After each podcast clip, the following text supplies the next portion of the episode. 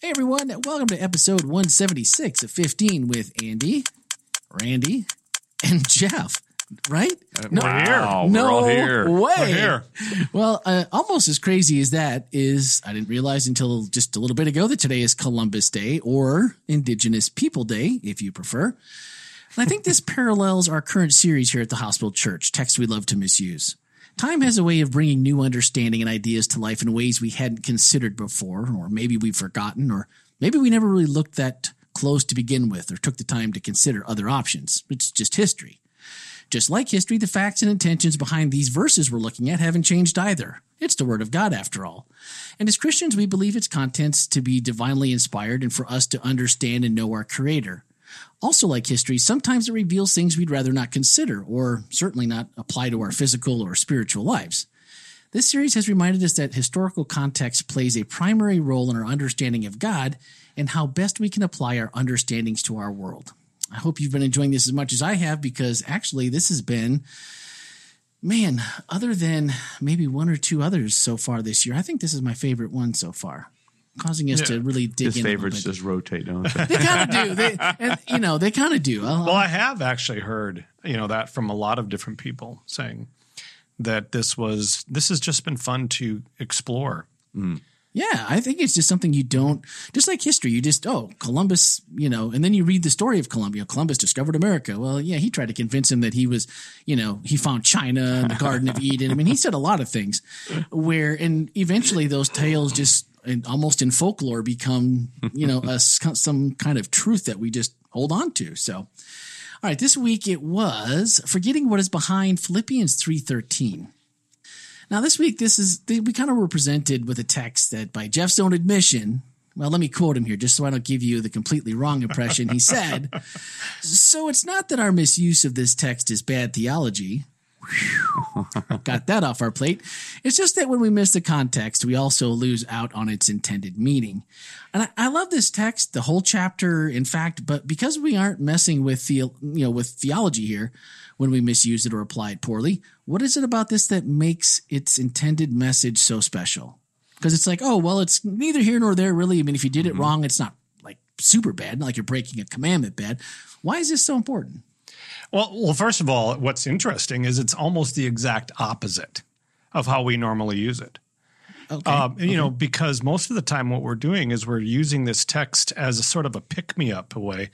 Kind of, um, you know, you you know all those things that you know got you stuck and doesn't let you move on. It's just the opposite. You're right, Jeff. That's that's that's interesting. As, I as I listen to your message, it's just like, wow, it's got some really great insight. Yeah, because what Paul's talking about is, and this is why it's so incredible that we understand its meaning, because if we constantly just go with it from that standpoint of, oh, this is me putting behind all of the things that All my failures. all my failures, all Yeah. the things that I do, when in actuality, he's Put behind no, all your successes. it's about your success and it's about your appraisal of your success Selves. Mm-hmm. Um, because that's that's almost as as important in this whole thing is how we look at that. And then we use the illustration of Kodak, and then you know I didn't even I said blockbuster in You the, did. in- Oh man, which is an interesting story Hilarious. because that's We- exactly the same story. It is the same story. Yeah. and we laughed so hard. I mean, I barely laughed on an Yeah. accident. Heather looked at me and she like, "Why are you so, so quiet?" And I'm like, "Blockbuster," and Ellie's like. What's Blockbuster? And I'm like, oh no, oh no. That's that right. dead moment where you feel like really, really old. Well, as a matter of fact, after I, I said that, I thought, you know what? I said that just as a, actually, actually just as a, what an adjective, I Yeah. guess, or an adverb. But the point about Blockbuster was that they were actually approached by Netflix. Right, exactly. And oh, yeah. if you look at the story, Netflix approached them saying, "Hey, we'll take the online stuff. You handle," and they said, "No way, we're not dealing with. you. You're just a nothing. Why would we give Why you would we anything? give you anything?" As I was listening to your message, because I wasn't here, I had listened to it actually earlier today, and I I just thought it's so apropos for churches Yeah. Because we're hard on ourselves every because we know we know our foibles. so so we look at our denomination, we think, wow, you know, people think there's something when they're think think more highly of themselves than they ought. Right. But the reality is, it happens in every group. Every group wants to be special, wants to be sort of have an edge above, have this you know this clout or this uh, special positioning, and I, I just really enjoyed that in the message. You know, just forgetting what is behind. Yeah. all that's really actually, you know, obviously when you read this thing in context, Paul makes it extremely clear up in verses seven, eight, and nine that that this is about your, you know, the, the way you think about your credentials and Yeah. the way you think about your uh, your prestige and your status. But one of the things that was was interesting in Barclay, uh, the commentary. and it's William Barclay. You said Charles. Barkley. Did I say Charles? Did I really? He plays went, basketball. He went to the paint hard with this one. oh my! I noticed that too. I forgot all about it. I said Charles. Barkley. it just cracked me up. I was That's like, funny. uh, Jeff, All right, now, too many sports Well, I'm glad that we're getting that clear now. what's what's the uh, author's name? William. William, William Barclay. Barkley. So now, if you say William, I'll go back in and I'll overdub that, and then it'll just the words won't quite match up. But we'll put it in, in the in the online That's message. funny. Okay, well, I didn't catch that one either. Sorry. That's um, terrible. But anyway, William Barclay mentions that antinomianism, which is basically just, you know, living in a sense without law, law, an understanding of law, or that there's no need for it. But the people of Philippi were looking at it from the standpoint of why do we need to have safeguards put on us? We are, in a sense, God's favored ones. That was Absolutely. the idea Yeah. and uh, and it was so this this vision of their status and this view of the and it, it's not you know when I started looking at it I'm thinking wow Philippi truly was the place where that could have very easily happened Sure. with the history that you read about with with Philippi which was quite interesting actually Well, it's just how- how it how it applies to, to us today Yes, or today is you know the whole idea of thinking that we have some edge or that we can move forward based on our history versus whatever needs to be done now. Uh, it's, it's, uh, it's just really good stuff. Well, and you guys just jumped ahead to the Kodak story, Oh, which sorry. is where we were going, which is good because I thought also, you know, just as a church, like what you're talking about here, that in a as a church community, both maybe in, as the, a larger world church kind of thing, maybe even you know North America versus other places, local community here at the hospital church. What are our cute projects? Like they told uh, they told him about his digital camera prototype. Well, that's a cute project. Just go ahead and keep that. Don't don't talk to anyone about it. And I thought to myself, even though it's kind of a, an aside, looking at us as a church, what cute projects come our way that, based on our history and our past, we say that's just dumb. We're not we're not doing that. And- Man. and Be think- interested to hear what Jeff has to say. yeah. Well, that was a whole nother topic to think about from the standpoint of. Thank you, John. John just held up a note in the window that said, "Don't forget to remind Jeff that he said Charles Barkley." oh man, Yeah. Well, um, cute project. looking at it from our denomination, Yeah, this was something that I didn't bring up in the sermon, but I was thinking about it this week from the standpoint of whenever you try to protect an identity of a rel- or any kind of organization, actually, Yeah. Self preservation becomes the identity. self yeah, mm-hmm. self preservation becomes the identity. wow. And I think what what happens, especially when I mean it happened in a lot of different ways, but our in, when you think about it, any church that strives really hard to protect itself and rests on what has been done in the past always runs this risk of new ways of thinking. And I think of one of the things is ecumenicalism. You know, our ability to work with other churches in our community has not been a very easy thing to get pushed through our organization. and uh, To say it mildly, right? yeah. Yeah. And so when when it comes to that piece uh, as it works out for us in our communities, whether it be for community service projects or maybe uh, even our justice ministries, all of these different things, to get that actually done in our denomination, because our denomination, just like every other organization, doesn't like the dilution of of their their brand, so to speak. But in in their defense, and I kind of had thought of this in this a similar vein. But I mean, you're talking about things that we hold on to. You know, we like to identify as the peculiar people, right? People with truth, uh, blue zones, keeping the biblical Sabbath, state of the dead, things that we that are important that we believe are biblical truths, and we want to hold on to those. But how do we make that? To, the, the challenge, I think, what Paul is saying in Philippians, which was just a great eye opener, Jeff, is those are all good things. Absolutely, yeah. These aren't these aren't bad things that you're forgetting in the past. right, Right. But the problem with the Philippians were they were they were finding merit in them.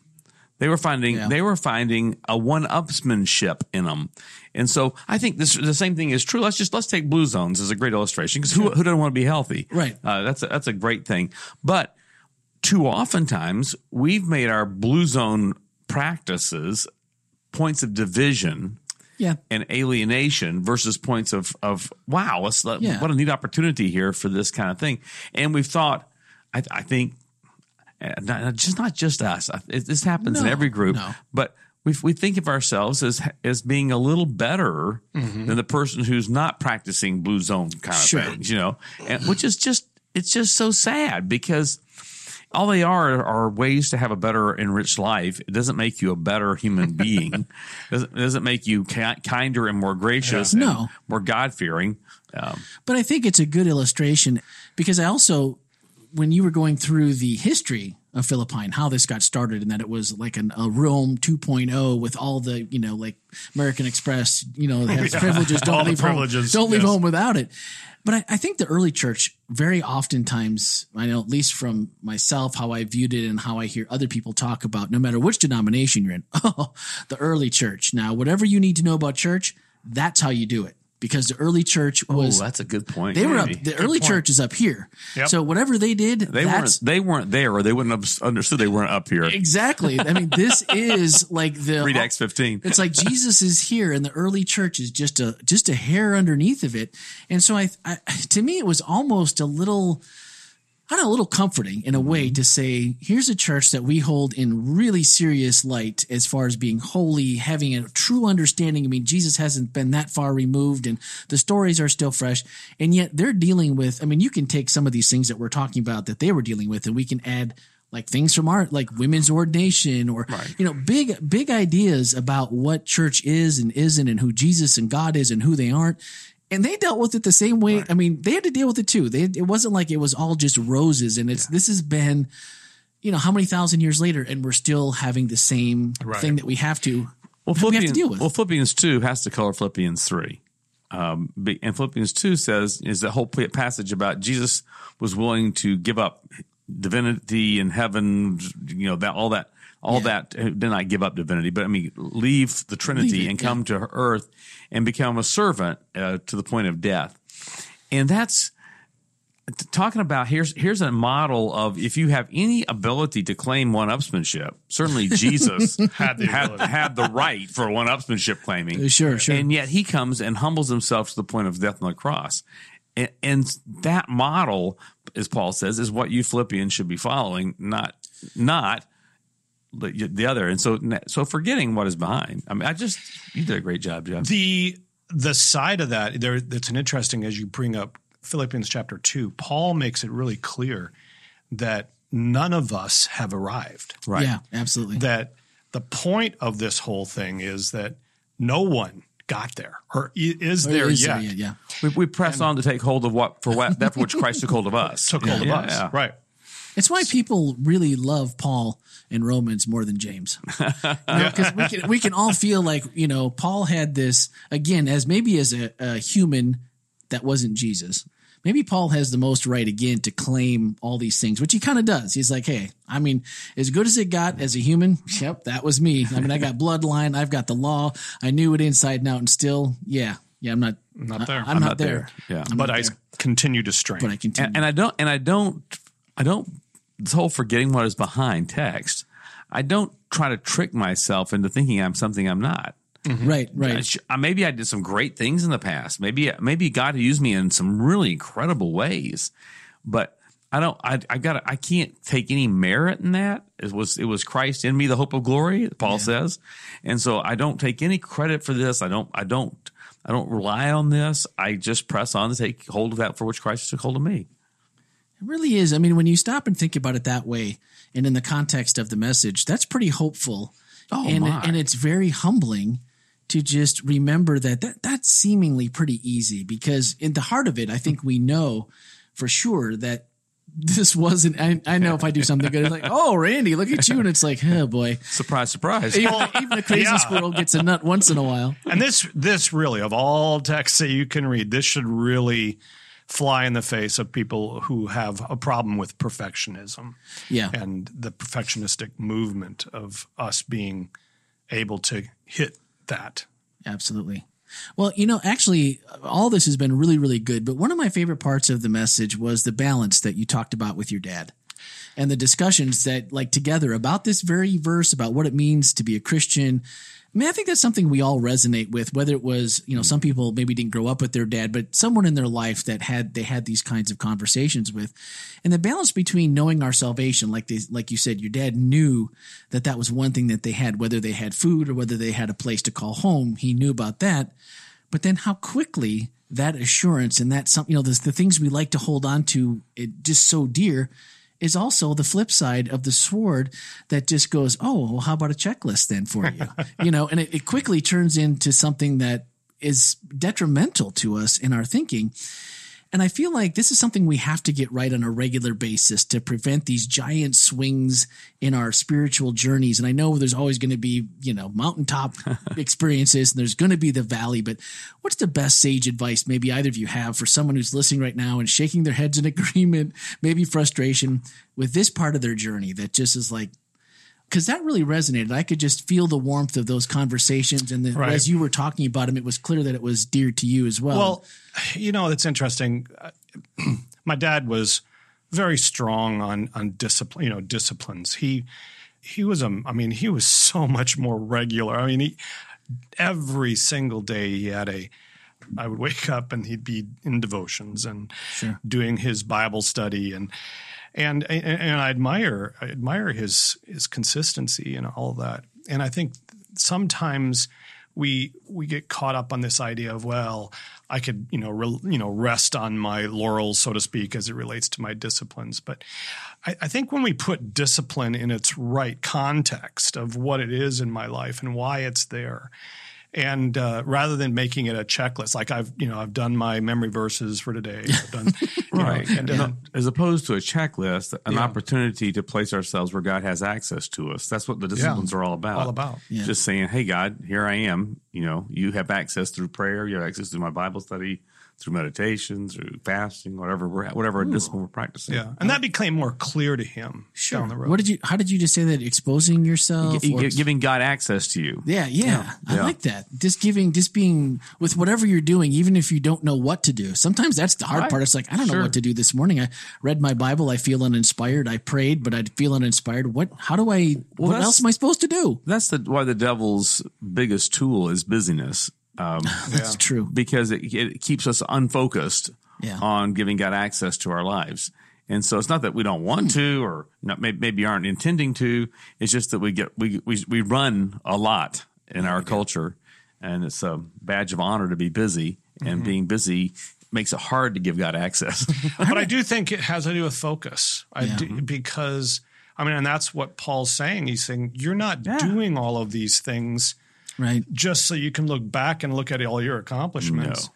You're doing all these things because of you know what God has already grabbed hold of. That's crazy. yeah. All right, guys, if you've heard that and you were just thinking to yourself, man, I could have really, I could use this in my life, and maybe you know somebody else that could as well, share this episode of the podcast. It's super easy. Spreaker, Apple Podcast, Google hmm. Podcast, Spotify, all those different things. Go ahead and share that because I know if you're like me, it's somewhat, something that you need to be reminded of pretty often in your own life. All right, this week, one of the FHE takeaways asked, read Philippians 3, 13, and 14 in more than one translation. Then take some time to write it in your own paraphrase. How might it become more meaningful and personal for you?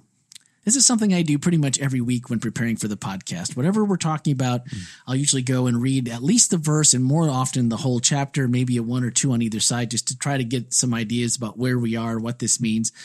So many things can reach out and speak to our minds and hearts differently when we change our perspective. And translations are a great way to create opportunities for us to think on these things from a different perspective and let the Holy Spirit do his work or her work, however you look at that. So take the takeaway challenge and let us know how reading this passage in as many translations as you dare has impacted your idea of the text and how God has spoken to your heart in the process. It's always the same 407 965 1607 or podcast at hospitalchurch.org. And our final thoughts are from Jeff's message, and they really are and should be the comfort we all seek in our spiritual walk. He said, God is relentlessly reaching out for us all the time. All he asks is that we put down all that distracts us and reach out for him.